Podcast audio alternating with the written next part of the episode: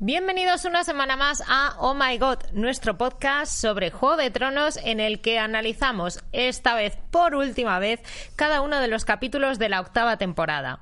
Vamos a ir analizando este último capítulo llamado El Trono de Hierro, así que si ya habéis visto el capítulo, quedaos con nosotras para comentarlo. Si no lo habéis visto, mucho ojo porque todo esto va a estar llenito de spoilers. Comenzamos. Vamos allá.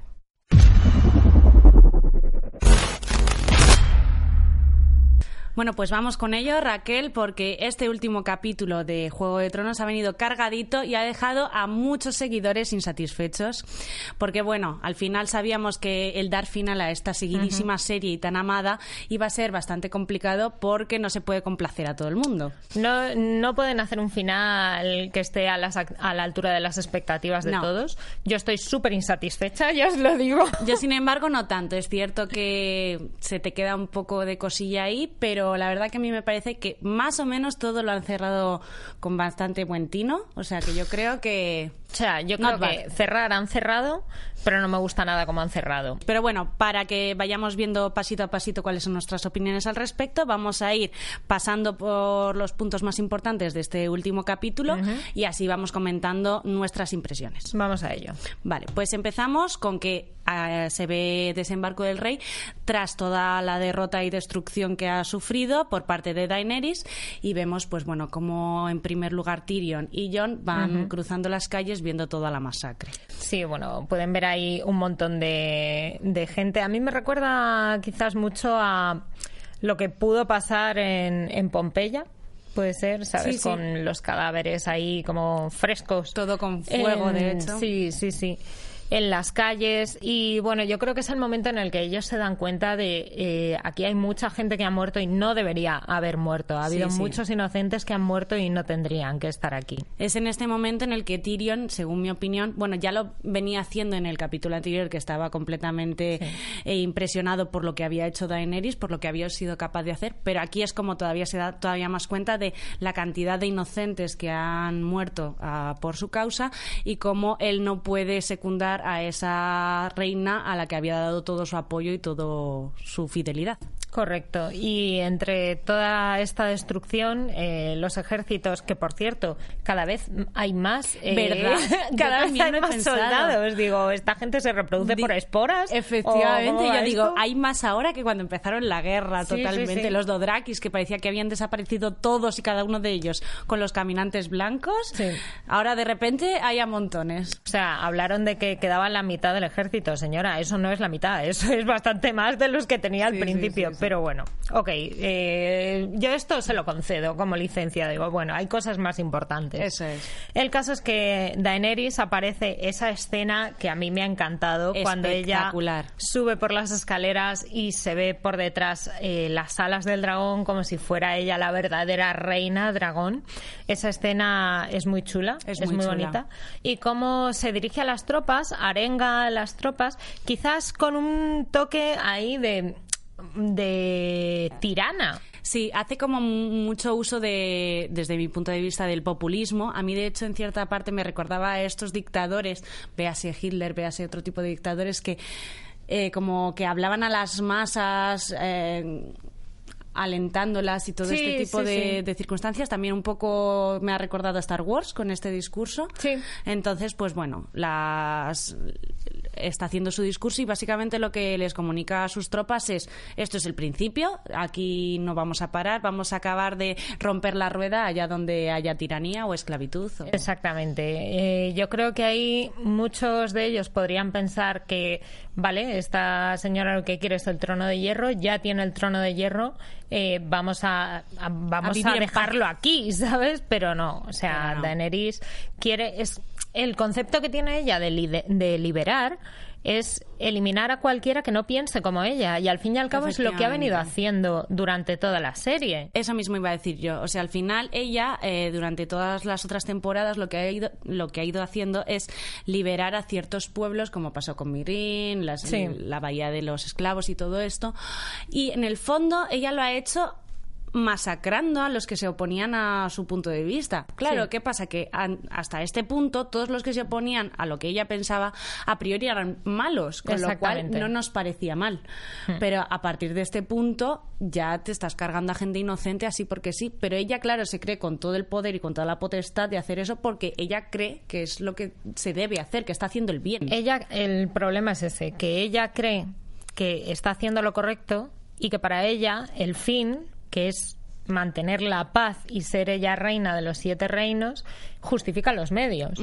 Entonces ahí sí que se puede abrir un debate de ¿realmente justifica los medios todo esto que estás haciendo? Pues Efectivamente. Y yo por eso, aunque ya lo dijimos en anteriores capítulos, que por cierto, si no habéis visto nuestros comentarios de todos los capítulos de esta temporada, os lo dejamos en la cajita de descripción.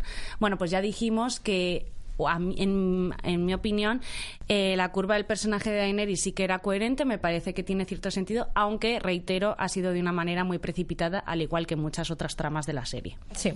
Así que bueno, el caso es que Daenerys hace este discurso, en ese momento Tyrion se planta con, enfrente de ella y eh, se deshace del emblema de mano. Exactamente. Dice, aquí te quedas, yo no quiero formar parte de esto porque siente que ha perdido... Yo creo que lo que piensa Tyrion es eso, que Daenerys ha perdido la perspectiva y, y él no quiere formar parte de esto. A todo esto, eh, Tyrion ha pasado por la zona, por el patio este de la fortaleza, de la fortaleza roja donde está mm, el mapa del mundo que se había derrumbado y llega a la zona de las criptas y encuentra, esto me parece un poco mm, demasiado porque o sea, ve caídas todas las piedras Y y, la de su repente ve la mano de Jamie, la mano dorada, que es como, en serio, o sea, me parece un recurso un poquito fácil, pero bueno, o sea, me parece bien que llore a sus a sus hermanos. Claro, y yo creo que eso ya ese es- también es un punto de inflexión Eso es, para él. decir, es como la gota que colma el vaso. Ya está claro que ha visto toda la destrucción que ha causado, pero ya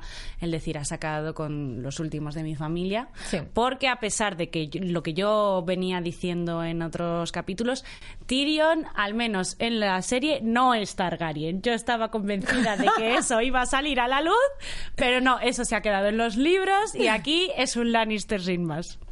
Así que bueno. Bueno, ya tiene bastante con lo suyo. yo sí, sí, creo, sí, sí, ¿eh? sí. Pero no lo juzgo, no lo juzgo. El caso es que Daenerys le dice que, que la ha traicionado. Además que él intentó, bueno, él liberó a, a su hermano Jamie y le encierra.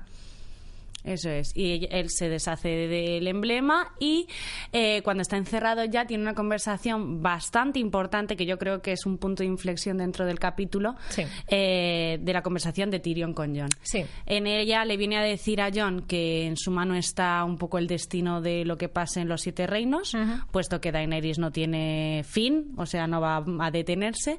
Y John en esa conversación nos da a entender de que él ha jurado lealtad a su reina y que no va a hacer nada para cambiar eso. Sí, bueno, Tyrion yo creo que lo que le viene a decir es que hay veces que por un bien mayor tienes que hacer ciertos sacrificios, aunque aunque él la quiera, aunque John la quiera, o sea, tienes que entender que ha matado a miles de personas Y que no se va va a matar a, a más miles de personas. Entonces quiere hacerle un poco responsable también de lo que pase si John no hace nada. Efectivamente. Pero bueno, acabamos esa conversación con la sensación, al menos yo, de que ahí no va a pasar nada, de que John no va a ser la persona que crucifique a Daenerys porque Buah, yo lo tenía el amor lo ¿eh? supera. Sí, yo en capítulos anteriores ya lo venía pensando, pero cuando acaba la conversación dije, este hombre no va a dar el paso. Que va, que va. O sea, tenía que hacer algo. Te quiero decir, eh, llevas sin En hacer serie. nada, llevas sin hacer nada toda la puñetera temporada. Algo tenía que hacer este señor. sí, sí. Y Arya no podía matar a Daenerys porque ya ha matado al rey de la noche.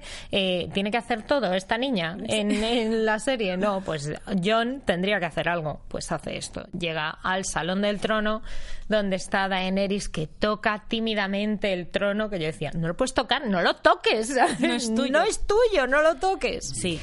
Pero a John- mí ese signo me ha parecido muy, muy interesante porque es lo que ella quiere tocar, lo que casi toca y que luego al final no va a ser suyo, que lo vemos. Pues que en se la aguante. siguiente escena. Es que lo he hecho muy mal. Así no, ¿eh? Bueno. Pero bueno, el caso es que John llega al, al salón del trono. Habla con Daenerys, intenta un poco hacerla entrar en razón, intenta convencerla de que ese no es el mejor camino a seguir. Pero Daenerys está empeñadísima. Empoderadísima. Sí, pf, empoderada. Es que yo no diría ni empoderada. Ya, ya, o es sea, como. Está emperrada en. Cree que toda la razón del universo la tiene ella, soberbia Sí, máxima. Sí, sí, sí. O sea, es eso, es una actitud soberbia en lo que, lo que veo yo. Y John, eh, en un gesto que a mí me ha parecido bastante cobarde, o sea, no, tío. Le- la besa, cuando ella, ella le agarra, se besan y cuando la está besando, la mata. No, tío, si la vas a matar, pues la matas y punto. Y además se lo dices, por una cuestión de respeto, ¿sabes? Pero matarla de esa forma traición, Bueno, no pues coincido. estilo Jon Snow. No coincido, a mí no me ha parecido para nada traición, todo lo contrario, a mí me parece que es lo que él tenía que hacer. Él, al fin y al cabo, la ama, no pueden tener nada porque son familia y John lo entiende así, pero él la ama, él quiere estar con ella, entonces a él le llena en lo más profundo tener que hacer eso y es una manera casi de despedirse, pero él Hostia, a mí entiende... me parece súper cobarde, ¿eh? él entiende que, que tiene que hacer eso por el bien de tantas otras personas, Sí. pero pero a mí no me ha parecido mal. Sí que es verdad que yo me esperaba que la muerte de Daenerys fuera muchísimo más épica, en el caso de que poquito, muriera, sí. y que ha sido como un poco floja. Igual que a lo mejor podemos tener muchos la sensación que pasó lo mismo con la de Cersei, Sí. que parecía que iban a ser las dos grandes reinas, que iban a morir de Muerta una por manera... un cascote. O sea, por favor, es que a mí me, me daban los siete males. Cada sí vez que es lo verdad pienso. que yo tengo esa espinita clavada de que tenía que haber sido mucho más, pero mm, me parece que en el nivel guion Hmm. tiene bastante sentido, así que me doy satisfecha. Escúchame una cosa. Una cosa, una cosa que hacía muy bien Cersei es que ella iba a todos lados con la montaña detrás, eh, estilo guardaespaldas. Acabas de quemar una ciudad hasta los cimientos. Creo que podemos convenir que igual a alguien no le ha sentado demasiado bien, ¿vale? Y vas por el castillo, tú sola, por la fortaleza roja, tú sola, sin nada de seguridad, ¿sabes? Ya. O sea, es estúpida, lo siento, no, no ella, la situación, ¿vale? O sea, eres eh, la nueva, la persona que va a ocupar ahora eh, el trono de hierro y no tienes una guardia personal, sabiendo que tu eh, exnovio, tío, sobrino, ya, eh, de verdad, John. cosas, sí, eh, te ha traicionado, no tienes una guardia personal. No hay nadie con dos dedos de frente. Bueno, ahí. sí que es verdad que cuando se retira La de hacer el indignación es discurso- grande en mí. La cuando se retira de hacer el discurso sí que va con los inmaculados. Lo que No, sí, pasa claro, que ahí, pero luego- en el trono, bueno, vale, te lo acepto, pero yo es una licencia que se la permite. Pero es, la algo que pasa mucho en Juego de Tronos, que de repente la gente entra y sale de los castillos, tú dices, eh, no hay un guardia ahí. Que, que eche un ojo, que diga, "Mm, perdona, ¿a dónde vas? Lo hay en el Primark y no lo hay. Te lo juro, o sea, es que me parece de coña. No entiendo mucho, pero bueno. Bueno, pero acto seguido Que de esta mata. escena en la que Daenerys muere, hay para mí uno de los mejores momentos del capítulo, sino de la serie, que es cuando llega Drogon y en ese momento de rabia máxima por haber matado a su madre, suelta ese alarido, ese aullido ahí y quema el trono de hierro que, bueno, por fin algo de lo que hemos dicho tú y yo se ha cumplido, que Sí, es que ese menos trono mal. de hierro hemos, hemos acertado en una. desaparece y a mí me ha parecido muy significativo porque es como lo que ha matado a mi madre, que Sí. es eh, toda el ansia de conseguir este puesto a mi madre y a tantísimas otras personas, pues yo lo, lo derribo. Sí, yo he tenido ahí un momento de eh, le va a prender fuego a John, pero John es Targaryen y no va a arder, pero luego he dicho, eh, no, no, no, Claro. no hay dinero para tanto. Entonces ha fundido el trono de hierro, pero para mí, o sea, el momento estelar ha sido cuando está Daenerys ya eh, muerta en el suelo y está Drogon con el hociquillo intentando levantarla ahí, porque es que me ha recordado tanto a la escena del Rey León. Cuando es que es de mis pelis favoritas y a mí eso, o sea, lloro cada vez, cada vez. El leoncito diciéndole, papá, levanta, tenemos que volver a casa. Y yo veía al dragón y decía, va a hablar ahora, te lo juro. No, no, ahí lo he pasado mal, ¿eh? Sí, sí, la verdad que ha sido muy tierno. Hmm. Y yo he pensado, para esto sí que hay dinero y para acariciar al perro no. Pero bueno. Luego, luego hablamos del perro, pero insisto en que John no se despidió del perro, del Bueno. lobo. Wargo, pero es. no se despidió de él y eso está fatal. Pero el caso es que a mí me ha parecido eso muy significativo porque es que además, eh, como ya hemos visto todos la serie, ya sabemos que como luego van a elegir al rey o a los futuros reyes por convenio y no por dinastía, me parece que además es ese símbolo de vamos a romper el trono de hierro tal y como existe. No Sí. solo físicamente, sino que a partir de ahora la dinastía y los reinados van a ser muy diferentes a como venían. Bueno, Bran tampoco necesita el trono de hierro. Efectivamente, que- ya tiene silla personal, así que Qué desastre, señores. Pero bueno, El caso- vamos, vamos a ello. Vamos progresando. Ese punto bastante guay y luego ya resulta que como que nos dan a entender que han pasado dos Sí, semanas. hay una elipse temporal y Eso estamos es. en Pozo Dragón.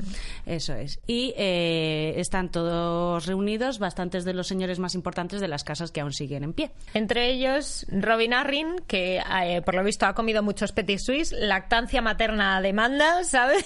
Todo el mundo dando lactancia materna porque ese niño ha pegado el estirón Eso de es. repente.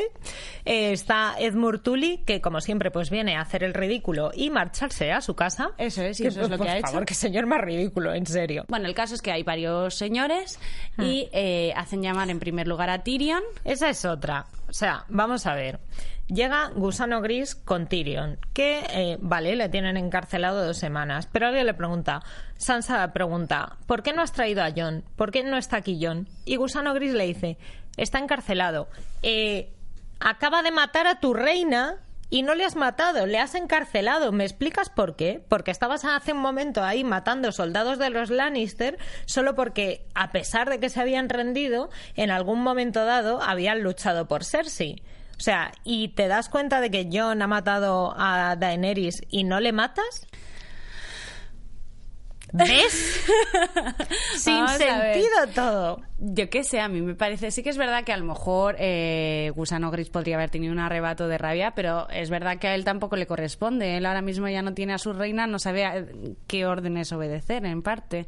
No, no, es absurdez eso. Bueno. No, no. Ok, decidnos vosotros qué opináis en los comentarios, si estáis con Raquel o compráis la versión que nos han dado en este capítulo. No, no, a mí eso me parece, o sea, me parece muy de Pero coña. sea como sea, mm, Tyrion da un discurso a todos los señores que ahí se reúnen diciendo quién cree él que va a ser el mejor eh, rey para los siete reinos, que ahora se van a convertir en seis. Ay, señor. Y dice Bran, a mí, antes de que digas nada, a mí me convence. Quiero decir, sí que es verdad que Bran no es la persona que yo pensaba idónea para el trono, pero me parece que los argumentos son buenos, me parece que todo encaja, las piezas del puzzle, me parece que es muy bien, queda muy bien que eh, Sansa se quede como Lady Winterfell, que Arya se vaya por su lado, o sea, me parece que todo encaja. Así que eh, sí que es verdad que como no es lo que yo hubiera pensado en un inicio, pues me quedo un poco fría, pero por otro lado eh, me quedo satisfecha. Ahora Yo ya no. te dejo gritar. Yo no, yo no me quedo nada satisfecha. O, crea- o sea, a ver, creo que no hay nadie peor que Bran para sentarse en el trono. O sea, ¿qué va a hacer? ¿Qué va a hacer? O sea, vamos a ver, a efectos prácticos, te quiero decir, no tiene educación en política, no tiene educación militar, pero es que encima eh, el consejo que se arma él después, vale, hay gente que está bien elegida, pues eh, Sam termina siendo gran maestre, tal, pero eh, de consejero de la moneda pone a Bron que es un mercenario, o sea, se me ocurren pocas personas peores para ser consejero. Estoy muy indignada. Pero eso me consejero de la moneda. que es una manera en la que los guionistas pues al final dan un cierre a todos los personajes importantes. No te van a poner ahí de repente a un personaje que no ha salido en toda la serie. Pero si no hace falta que salga, si faltaban más consejeros. A mí que me digan, ¿dónde está Bron? Eh, le hemos dado el castillo de aguas dulces. Venga, hasta luego. ¿Sabes? Pero no sé, o sea, a mí me parece un despropósito todo esto, muy mal. Eh, olé por Sansa, que es la única que dice, mira, me encanta que seas mi hermano, pero te pueden dar por saco, porque yo no voy a doblar la El rodilla. norte será libre. Y me parece genial, chapó y desde luego después su escena como de, de coronación me parece súper bonita, además, estéticamente. Todo el capítulo tiene una fotografía bastante bonita. Como sobre ya los todo- anteriores, sí. Sí, sobre todo la primera mitad que está mm, eh, rodada en Desembarco del Rey, creo que, que es muy bonito. Pero es que para mí... O sea, hacen cosas que no tienen que no tienen nada de sentido. Bueno, pues a mí no me parece mal, sinceramente, porque lo que te digo, dan un cierre a todos. Por favor, lo, lo Y un mejor cierre de todo, coherente. lo mejor de todo es eh, celebremos a Bran el Tullido. Perdona, o sea, yo soy rey y me llamas Bran el Tullido y lo mismo tenemos un problema. Ojalá nombres honestos para todos. Eh, no sé, eh, Perico el alcohólico, ¿sabes? Perico primero el alcohólico, el primero de su nombre. Pues ojalá, todos así. Bueno, pero el caso es que a mí sí que me convence una vez más porque eh, Bran al final es la memoria de todos y al final el hecho de que sea la memoria de todo, aunque no tenga una instrucción militar, etcétera, mm. hace que no o es una manera de que no se vuelvan a cometer los errores del pasado. Sí, sí, sí. O sea, entiendo que la cosa va por lo de eh, tenemos que conocer nuestra historia para, para no volver a hacer lo que hemos hecho mal. Pero, o sea, en ningún caso habría puesto ya a Bran. En ningún caso. Bueno, y que todos estén de acuerdo. Bueno, el discurso este, el mini discurso de Ed Murtuli que le dice Sansa, eh, siéntate y cállate ya, por favor. Pero el caso es que Bran se hace rey o asciende al trono. Bran el tullido. Y bueno, luego hacen como una especie de escenas de pues eso de ver cómo acaba toda la serie, cómo acaban los eh, diferentes personajes, mm. efectivamente. En primer lugar, eh, Tyrion eh, está en la sala del consejo como ya un poco rutina, ¿verdad? Como que ya parece, como que ya vuelven a la normalidad. Sí, pero a mí esa escena también me ha sobrado, también me ha parecido anticlimática. bueno, pues a mí me parece relevante sobre todo por cuando mm. Sam llega con el libro y es el propio Sam el que eh, es el que nos ha contado toda esta historia, el que la ha contado. Entonces a mí eso me ha parecido un guiño muy No, pero dice que él puso el título, que le escribió bueno, que ayudó el otro. Efectivamente, mm. pero quiero decir que me parece que ahí lo cierran y que hacen un guiño muy bonito los libros. Hmm. Entonces, pues ahí a mí me ha parecido bastante chulo. Y ver, y ver cómo vuelven a la normalidad. Raquel, por Dios, todo no te puede parecer mal. No, pues sí, en este último episodio lo siento, pero me parece todo mal. Bueno. Eh, no, hay una cosa que me ha parecido bien, luego te la digo. que bueno, seguro que eso es por Lo del perro. Sí. sí, joder.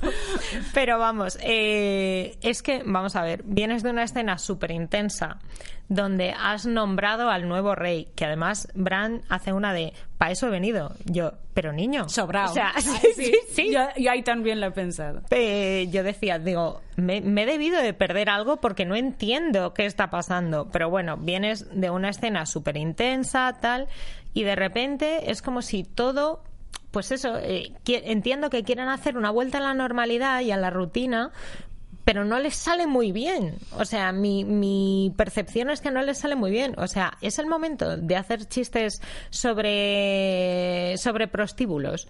Pues yo creo que no. No sé. No sé, a mí me parece que es eso, que quieren acabar la serie, dar un final, relajar toda la tensión que ha habido durante el capítulo y, los, y durante toda la temporada en realidad. Hmm. Y entonces, pues como que tienen que calmar las aguas. A mí no me parece mal. No lo sé. Pero bueno, que eh, Tyrion, por supuesto, es mano de. Eso es, no lo hemos dicho. No ha muerto al final. No. Yo que las tenía todas conmigo de que iba a morir. Sí, ahora veremos cómo empezaron nuestras quinielas y cómo ha acabado la Es que no quiero ni verlo, ¿sabes? Pero bueno, el caso es que luego tenemos otros finales, el de Sansa que ya hemos comentado como reina, en el norte, efectivamente, y Aria muy satisfactorio, efectivamente, y Aria que se va más allá de los horizontes. Sí, bueno, no me parece mal. A mí me ha parecido bastante bien porque es mm. como ese espíritu aventurero que ha ido creciendo con las temporadas, pues llega a su culmen y ella lo que quiere es eso, cada vez sobrepasarse, sobreponerse a sí misma eh, y ya pues que es literalmente lo que es ir más allá, pues ir más allá de lo conocido. Sí. O sea que me ha parecido bastante guay y además esa última escena de Aria en el barco ahí con la sonrisilla y yo, ole tú. Nah, vale no estoy muy indignada, lo siento, no me puede parecer nada bien. No, pero sí, o sea, bien. está bien, está bien. bien. Eh, John deciden que se vaya a la guardia de la noche. ¿Para qué hay guardia de la noche si ya no hay ni caminantes blancos ni problemas con los wildlings? Eso es verdad. Pues no lo sabemos, pero John se va y este es el final más satisfactorio de todos porque cuando llega al muro está ahí nuestro amigo Tormund que le ha estado esperando, por lo visto, y está fantasma. Y por fin acaricia al lobo guargo, que a mí me lo debían, pero yo ni olvido ni perdón, señores, porque cuando se despidió de él pensando que no le iba a volver a ver, le hizo así con la cabeza y se largó. Así que no Jon Snow. Poca O sea, broma, ¿no? No. Pero bueno, a pesar de lo que tú dices de que la, la Guardia de la Noche no tiene motivos mm, en sí para seguir existiendo y además no se nos olvide que hay un trozo de muro que ya no está, con lo cual pues habrá que construirlo de nuevo o si no, no tiene sentido. Bran el tullido lo puede reconstruir. Bran el constructor. No, ese ya estaba, ese ya no vale. Bueno, el caso es que a mí sí que...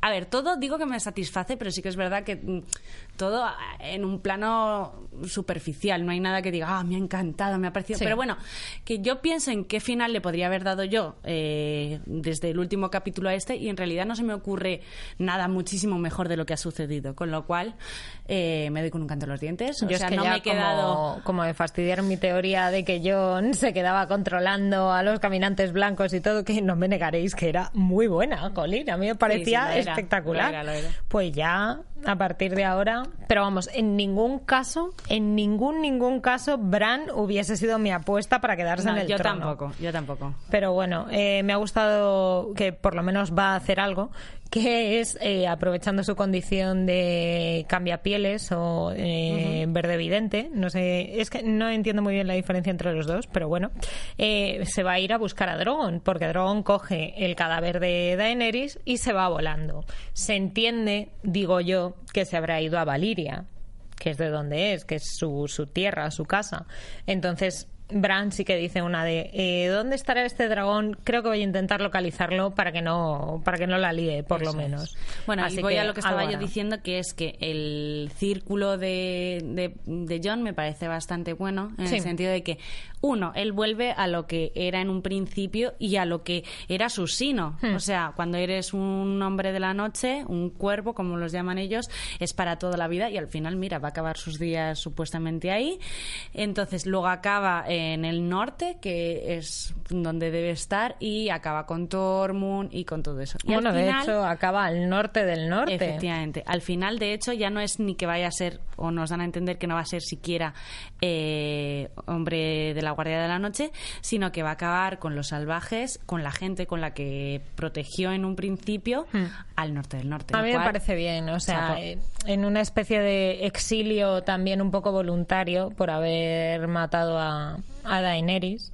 Pero bueno, él se puede ir tranquilo, yo creo, porque él sabe que, que era lo que tenía que hacer en ese Bueno, momento. puede ser. Vale, pues ahora ya con todo el resumen y todas nuestras teorías y lo que nosotros opi- opinamos dicho, vamos a remontarnos a la primera quiniela de este primer capítulo de la octava temporada. Hace mucho ya. Eso es, Hace en la cual dijimos, bueno, quiénes pensábamos que iban a estar vivos, quiénes muertos y quiénes caminantes blancos. Porque aunque ahora eh, eso ha pasado por alto y nadie se convirtió, Sí. cuando empezó la temporada parecía que muchos iban a ser caminantes blancos. Sí, eso nos lo sacamos un poco de la manga, yo creo. O sea, entre todos, quiero decir. Claro, es que parecía que es lo que iba a suceder, pero mira, no. Mm. Pero no. Así que bueno, vamos con la de Raquel, que ha fallado cinco personas. ¡Yay! En primer lugar dijo que John iba a estar con los caminantes blancos, que no, que eh, Tyrion iba a estar muerto y no, que Davos, ser Davos iba a estar muerto y luego ha resultado que no, que Bron iba a estar muerto y tampoco, Yo os había matado a todos. y por último que Tormund iba a ser caminante blanco y, Y no. tampoco.